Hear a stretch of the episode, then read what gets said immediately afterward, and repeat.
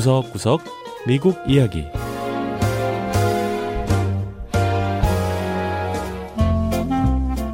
미국 곳곳의 다양한 모습과 진솔한 미국인의 이야기를 전해드리는 구석구석 미국 이야기 김현숙입니다.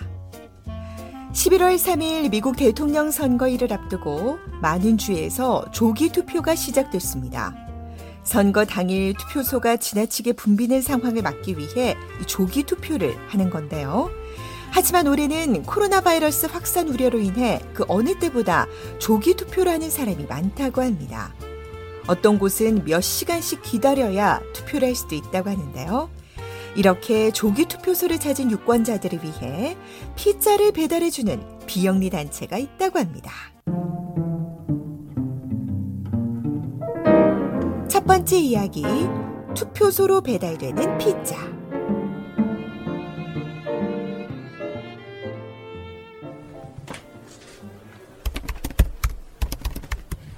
미 북서부 오리건주 포틀랜드에서 웹 개발자로 일하는 스콧 던콤 씨는 대선 기간 아주 특별한 임무를 띄고 있습니다. 자신의 소중한 한 표를 행사하기 위해 투표소를 찾은 유권자들이 허기진 배로 돌아가지 않게 하는 게 바로 그 임무인데요. 스콧 씨는 친구 케이티, 노아 씨와 함께 투표소의 피자, Pizza to the Polls라는 프로젝트를 통해 사람들이 많이 몰리는 투표소 현장에 피자를 배달해 주는 일을 하고 있습니다. Some friends of mine and I were watching uh, the early vote happening in 2016, and we saw that there was really long lines, and we had some. 스콧 씨는 지난 2016년 대선 때 조기 투표소에 많은 사람이 몰려 줄이 길게 늘어서 있는 걸 보고는 이 프로젝트를 시작하게 됐다고 했는데요. 당시 선거와 관련한 다른 프로젝트를 위해 사용하고 남은 자금이 좀 남아 있었고 그 돈으로 투표소를 찾은 사람들에게 피자를 사주면 좋겠다고 생각했다는 겁니다. 그래서 투표소 인근 피자 가게에 피자를 주문했는데 투표소로 배달된 무료 피자를 사람들이 먹고는 아주 좋아했다고 하네요. 어떻게 보면 단순하지만 또 기발하기도 한 이 아이디어는 폭발적인 반응을 얻었습니다. 인터넷 소셜미디어를 통해 급속도로 퍼지면서 지난 2016년 대선 기간 무료 피자 배달을 위해 무려 4만 달러 이상의 후원금을 모금할 수 있었다고 합니다. 그래서 2016년 대선 때는 24개 주에 피자를 배달했고 2018년 중간 선거 때는 41개 주의 투표소에 피자를 배달할 수 있었다고 하는데요. 총 611개 투표소로 간 피자가 만 판이 넘는다고 합니다.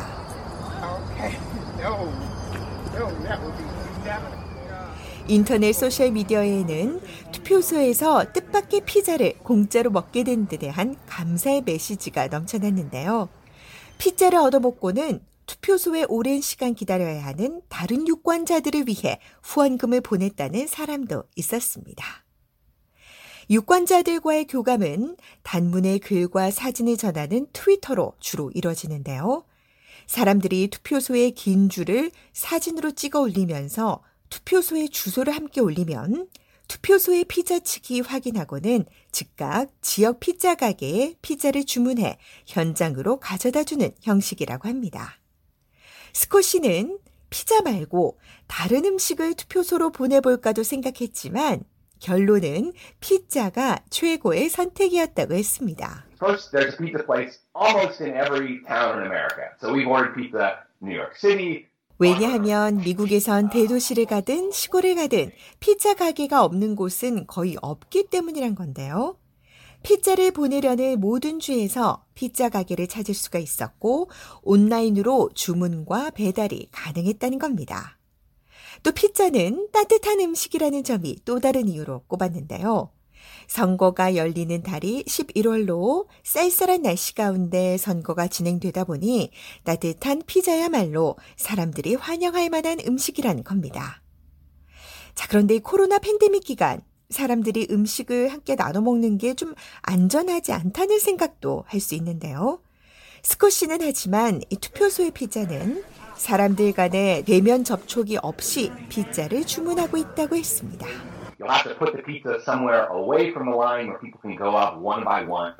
사람들이 많이 몰려 있는 곳에서 조금 떨어진 곳에 피자 상자를 둔다는 건데요. 그럼 사람들이 한 명씩 와서 뚜껑을 열고 자기가 먹을 피자 조각을 가져간다는 겁니다. 사람들이 길게 줄 서 있는 옆에서 상자를 열어 사람들과 같이 나눠 먹는 그런 모습은 아니라는 거죠. 스코시는 11월 3일 대선 당일에도 피자를 배달하게 될 거라고 했는데요. 이날은 미 전역에 피자를 배달하기 위해 자원봉사자 수백 명을 동원할 예정이라고 했습니다. 스코시는 그러면서 자신의 소중한 투표권을 행사하러 온 유권자들이 배고프게 돌아가지 않게 하겠다는 임무를 이번 대선에서도 꼭 달성하겠다고 다짐했습니다.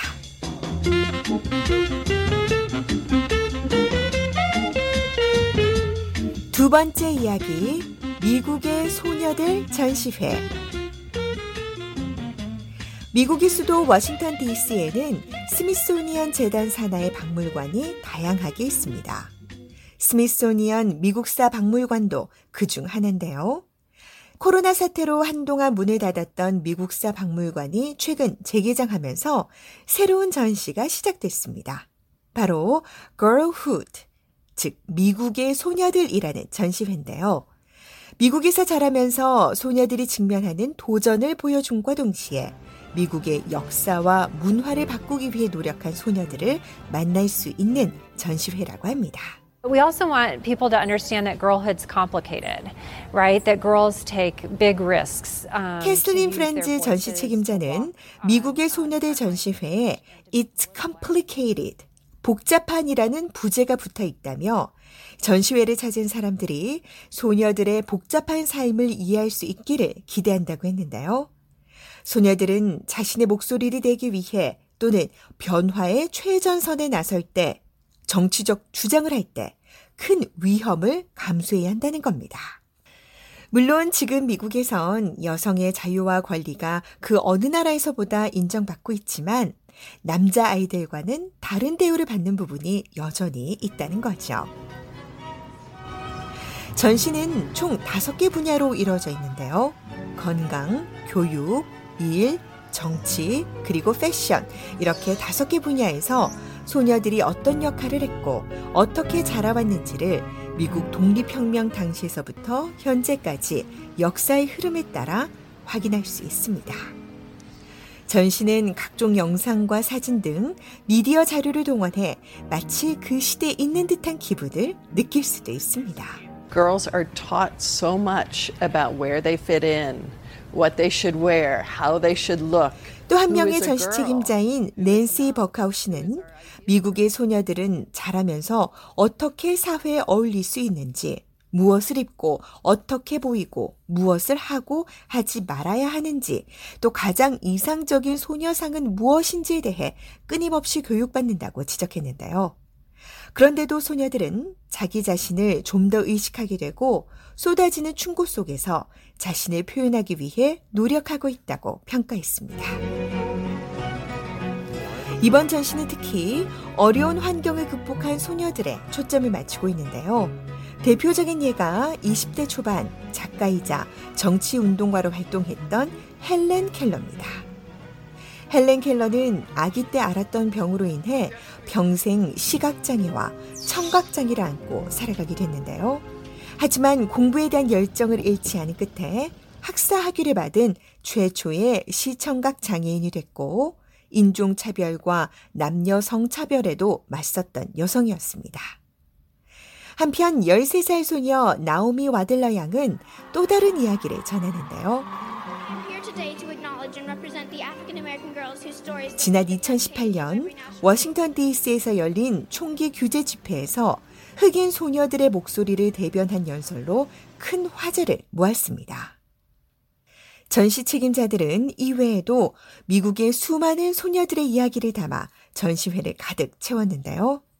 전시회가 문을 연 10월 11일은 마침 세계 곳곳에서 차별당하고 권리를 침해받는 소녀들을 기억하기 위해 유엔이 제정한 세계 소녀의 날이기도 했습니다. 해당 전시는 오는 2022년까지 계속되면서 미국의 소녀들, 그리고 여성들의 다채로운 이야기를 사람들에게 전할 예정입니다. 네, 구석구석 미국 이야기. 다음 주에는 미국의 또 다른 곳에 숨어 있는 이야기와 함께 다시 찾아오겠습니다. 함께 해주신 여러분, 고맙습니다.